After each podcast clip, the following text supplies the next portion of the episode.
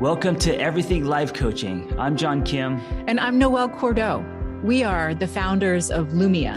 And we're super passionate about all things coaching, and we want to share what we've learned from over a decade of coaching and training thousands of life coaches. Let's dive into the science and magic of coaching.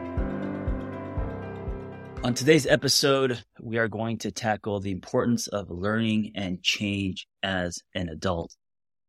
Noelle, before we start, I want to show you something. This is what most people call me. I don't know if you agree. I have a mug and it says Little Miss Chatterbox. I don't know, John. You're kind of the, the stoic type for me. Yeah, that's true. I'm very, I'm very chatty when there's a phone in front of my face or a microphone, but in person, I am more introverted and quiet. And, uh, you know, they, they call it resting bitch face. Oh yeah, I, I have, have, that, that. too. I, I have oh, that yeah. too. So yeah, people don't like me in person. Anyway, well, we're we're good. Could be. I don't. You know what? I don't think that it's people don't like you in person, but there's a certain expectation of who you are based on how you show up online, and yeah, the, the it's, it's the, really fascinating. The introverted side of you is is likely surprising to folks. Yes, that's what it is. You know, they see me uh, spinning on my head on the on the camera, so they think I'm going to be like jokester, warm, big hugs, and then I'm very quiet and pensive, and they're like, "Oh, strange. Yeah. it doesn't match up." This is called false advertising on the internet. Everyone. Anyway. Yeah, it just takes a minute to get to know you, and then you'll you'll spin on your head all day. You know, it's. yeah, especially if you have a roommate bringing K-pop stars to dinner. But anyway, that's a that's a different conversation. Okay. It's a good story. Yeah. The importance of learning and change as an adult. Yes. So here we are. And why are we talking about this? Why are we talking about this in in the context of coaching? And the premise I kind of want to just drop here is that people are complex. The world is messy and no one is happy with the status quo. How do you see the world right now? Mm, yes, the world right now, I know a lot of people are uncomfortable. There's a lot of change happening. And also there's stuff happening for me uh, as well, right? So when I pull back and look at the world, I think there's a pendulum swinging. I think there's rocks being turned over. I think there's a lot of people that are being shaken because old blueprints are being torn down. There's a lot of feminine energy because in the last, I would say, hundred years, it was on masculine. So there's just a lot of stuff happening and there's a lot of resistance. There's a lot with anything with change. There's always going to be resistance. So the world is, uh, I mean, everyone's saying the world is crazy. I don't think it's crazy. I just think, uh, we're evolving, growing, and there's a shakeup. It's, it's, um, getting a lot of people activated for sure. Absolutely. And, and I think, you know, too, it's the ever interconnectedness and visibility that we, have that has, that is really contributing to the way people are experiencing the world. And so bridging the divide now over to coaching, a very simple assumption about coaching is that the purpose of it is ultimately to change one's behavior. And in fact, coaching really boils down to one question. If you're not happy with the status quo, what are you going to do differently? I love that that question is um, it's lined with action, right? So coaching being about, um, like you said, moving the needle. How can we change your life? What are your goals? Instead of just holding space, instead of something that can fall into, you know, the therapy world. Oh, yeah. The therapy world would be asking, you know, how do you feel about mm-hmm. the status quo? And right, then coaching right. asks you, well, what are you going to do about it? Right. And right. I, you know, that's, that's an important and fundamental difference. And you're right. The, this question holds action and it also holds future vision, which I think is so absolutely hopeful because a lot of people can tell you what they want, but they have no clue to get there. And so coaching actually helps you connect the dots between what you need to learn, what you need to do, and what steps you need to take to actually move into the future.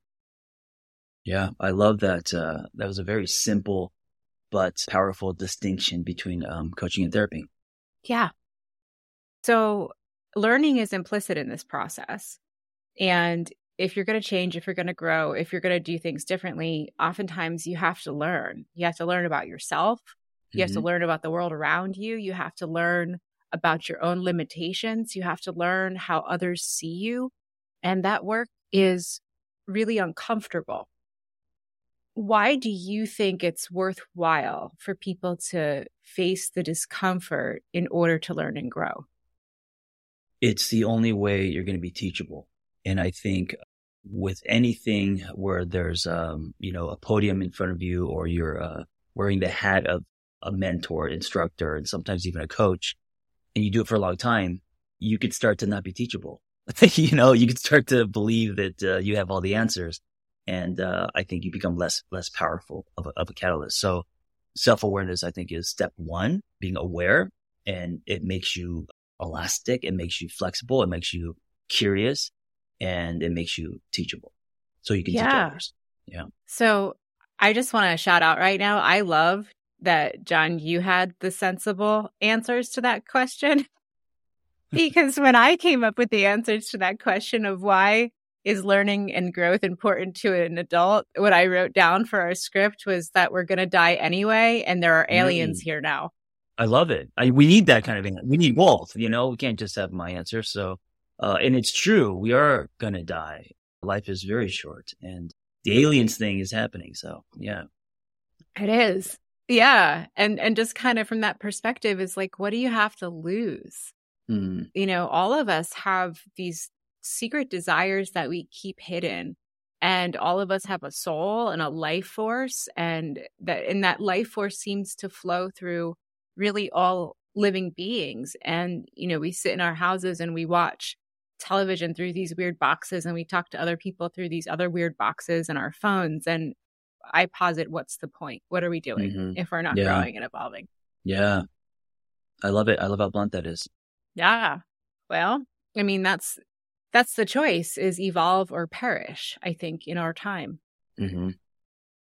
So how do we do this from from a coaching perspective and especially knowing how hard this is for our clients when they come to the space of coaching and they're ready. They want to make these changes. They want to take these steps. They want to become different versions of themselves. What do we need to understand about humans and the human condition so that we can work with folks ethically and compassionately? I would say for me, it's always uh, making sure the soil is rich. And by what I mean by that is um, creating a safe space, coming in empathetic, coming in wide, coming in curious about one story instead of coming in saying, here's what you need to do. Yeah, absolutely. And alongside of that, we need to understand that emotions are part of that party. Mm-hmm. Emotions are part of that process. When somebody comes into the space of um, of learning and change, we need to know that that they're going to have feelings about the right. past, right. uh, about the present and about the future.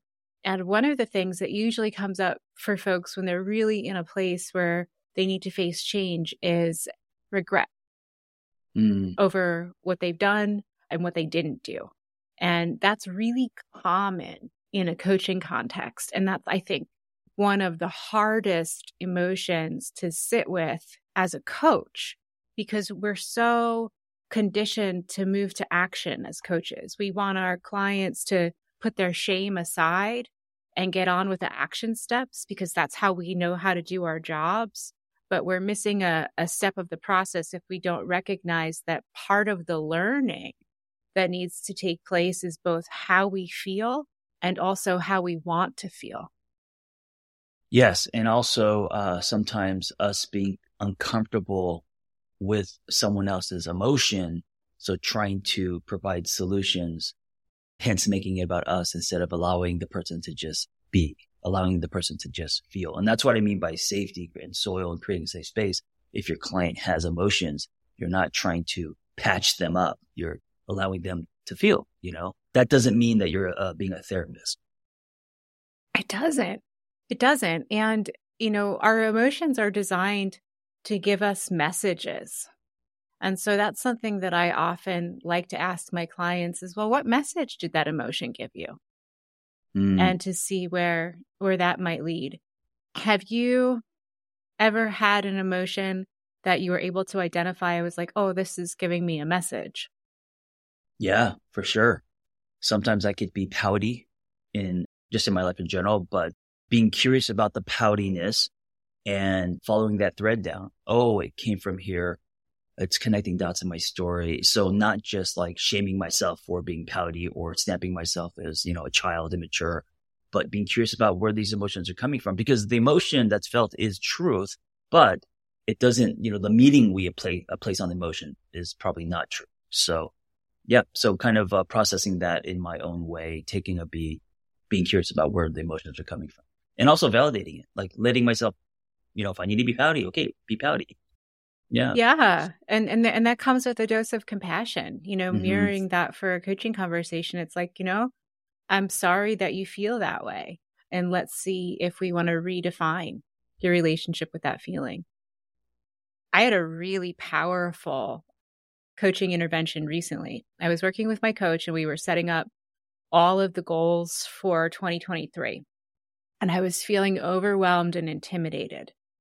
And she asked me what my relationship was like with ambition. And for me, in that moment, at the beginning of the year in January, I had a really negative reaction. I had a really negative emotional reaction to the mm-hmm. word ambition. And my coach asked me to really get underneath that response and underneath that reaction to figure out, you know, what my emotional response was.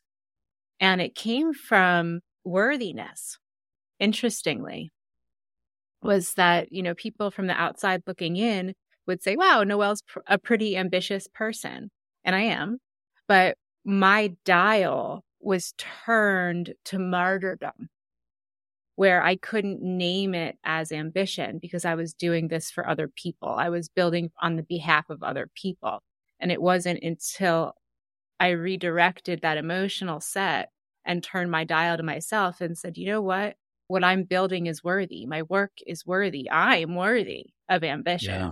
Yeah. And it just opened up, opened up for me. I love how conversations can happen via something so simple like how a word made you feel. And I think one of the misconceptions about, about coaching, uh, if you're new at this is you're like, what's the maze I have to put my client into? What are the, you know, the most powerful open-ended questions that I can ask? And you're really kind of like, you know, swinging for the stars, swinging for the fences. But even something like this can be more powerful, which is how the word ambition makes you feel. And then, you know, running through that conversation and coming to your, your how does the word ambition make you feel? Oh man, always turning it back on me. So this is actually, uh, it's current. It's currently happening in my life. As you know, I'm, I'm doing my first festival based off my, my book, Single on Purpose.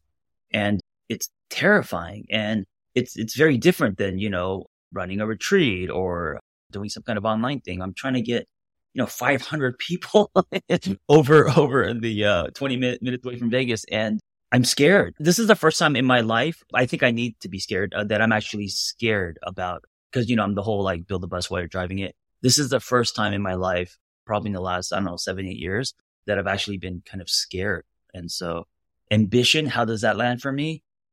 Oh, I'm scared of it. I'm scared of ambition. I'm scared I'm not going to be able to bring people there, give them a good experience. I'm scared that it does, this doesn't work out. Then what that says about me and also what I've been doing for the last 10 years and, you know, all of that. So lots of jitters, lots of butterflies, lots of fears. Mm.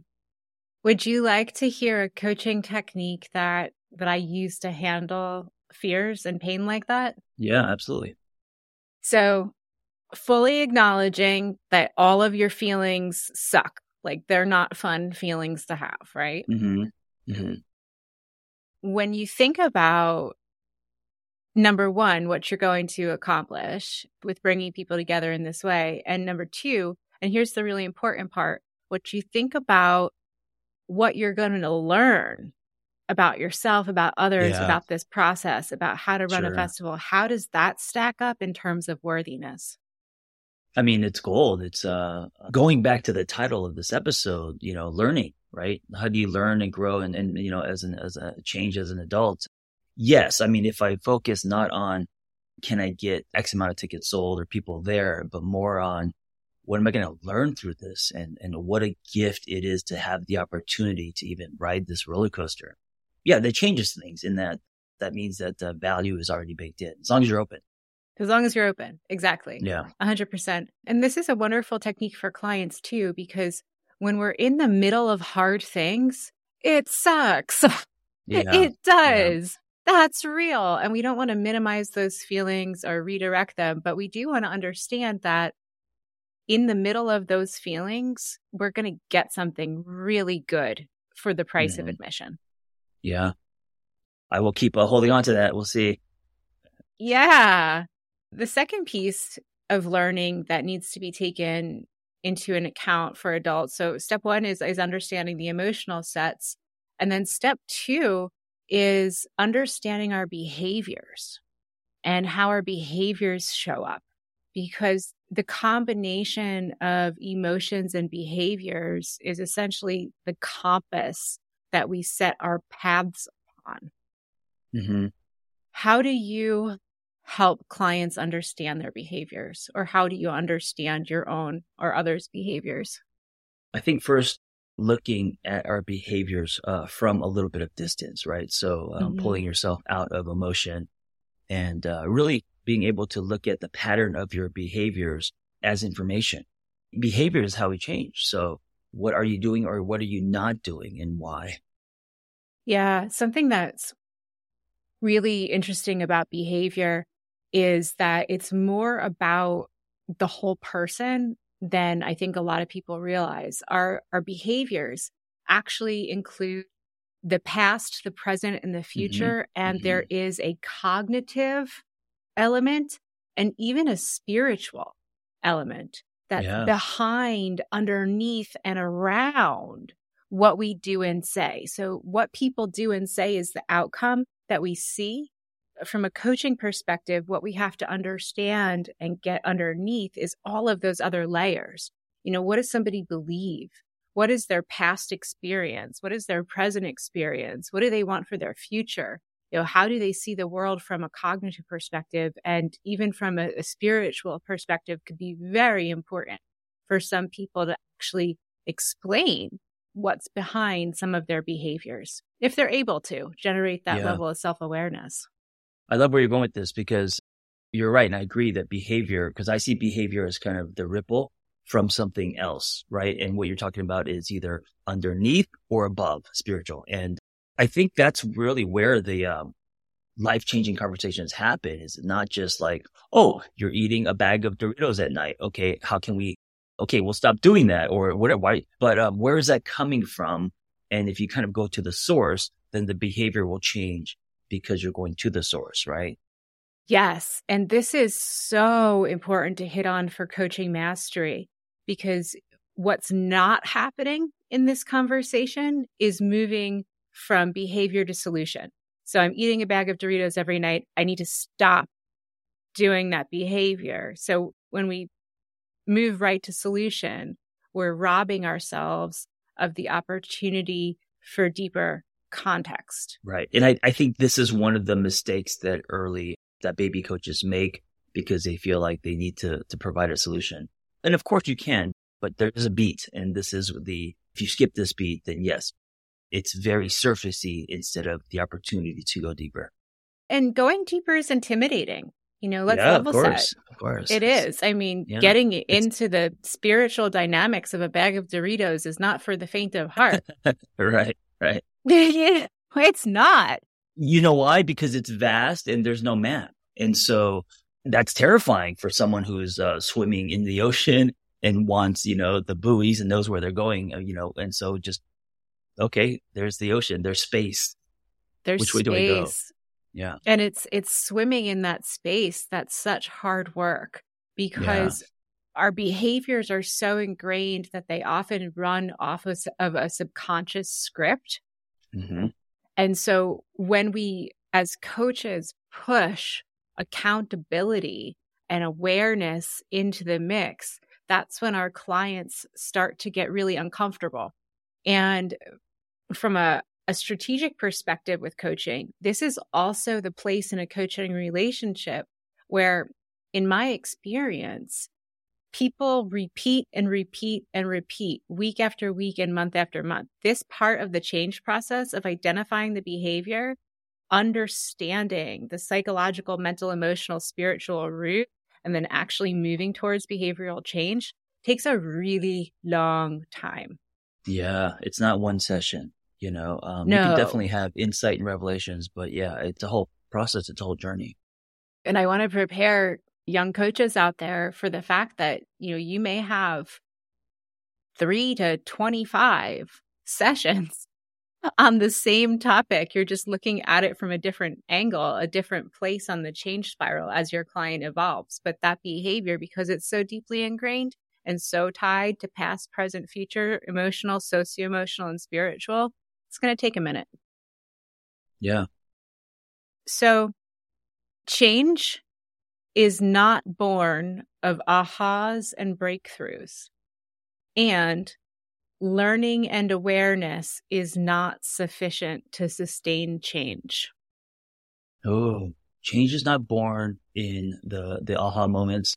And what you said, uh, learning change is not sufficient yeah. For, for learning what? and awareness is not sufficient to sustain change. So mm, we, we can have change. the ahas yeah. and the breakthroughs, and then we can have that awareness and that learning, but that's not actually what right. brings us change. It, it is the tip of the iceberg.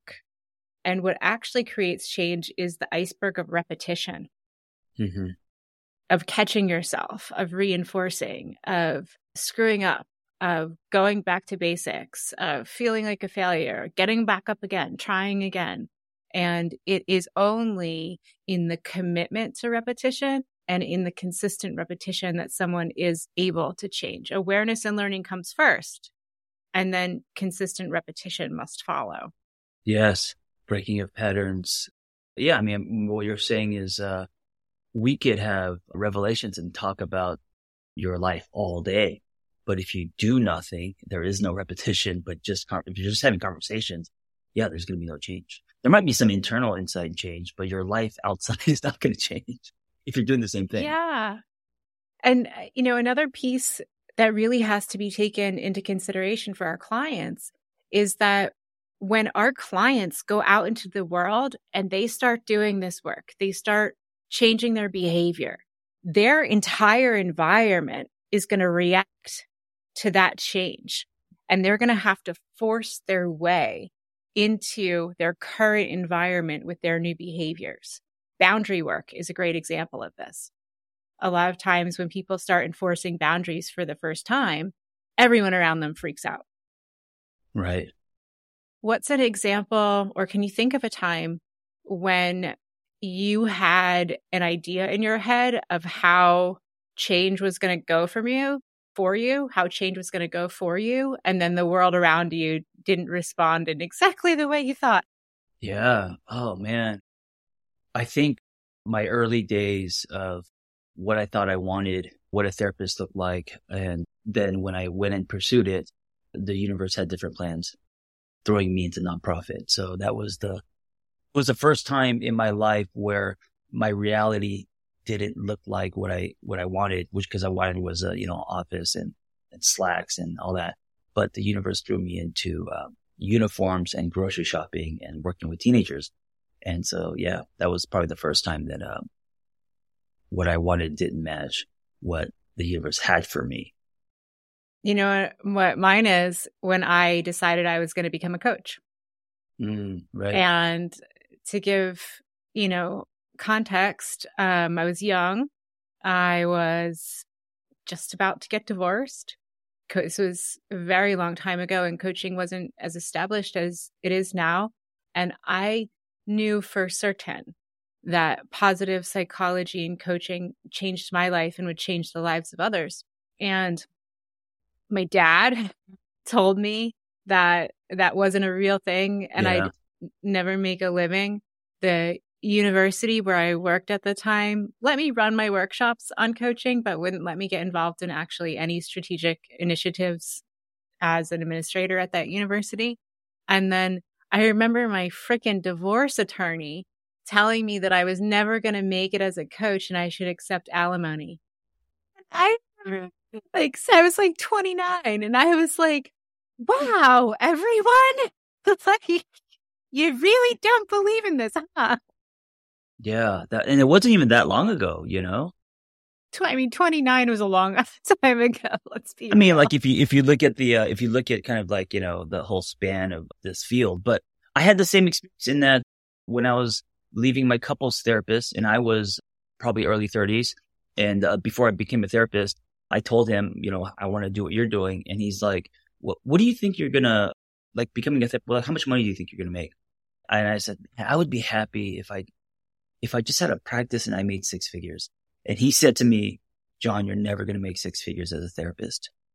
Um, obviously, obviously projecting, you know, his, his inability to make six figures. But I remember leaving the office, like, why did he tell me that? And what, and what, like, I remember just being puzzled that he directly just said to me, John, you're never going, you know, he was in his fifties. He said, you're never going to be, uh, make six figures as a therapist. I'll tell you right now. So I got the same thing. yeah. And and and to everybody else out there who has had the experience of somebody saying to you, you're never going to yeah. XYZ, I'm sorry. It's coming from their own story. Yeah. And that is one of the most dangerous and profound things to say to someone. Because depending on how you respond to that, it's either a shutdown or an invitation. Yeah. Maybe he thought he was trying to prevent me from something. I don't know, but yeah, who knows? I, I remember that. You know, people are people are weird and they say weird shit, which is you know one of the reasons why we're in business. It's part and parcel. So the last piece that I want to close out with around learning as an adult is the fact that we touched on, but there's a, a true formula for is that learning and performance are two different things. Mm-hmm. And let me explain what I, I mean by that. So, we talked about somebody engaging in behavioral change like boundary work and it going not great when they start to move into their real life. When we're talking about learning and performance, quote unquote, performance means that you're taking that learning and you're able to apply it in lots of different contexts. Mm-hmm. And that's really hard to do. So somebody's starting with boundary work. They might start with their friend group or they might start at home. They might build up to doing it at work. They might build up to doing it, you know, at the gym until they're able to take this one piece of learning and this one skill and move it around all different contexts. And mm. that's hard. It's hard to do and it's hard to do without support and accountability.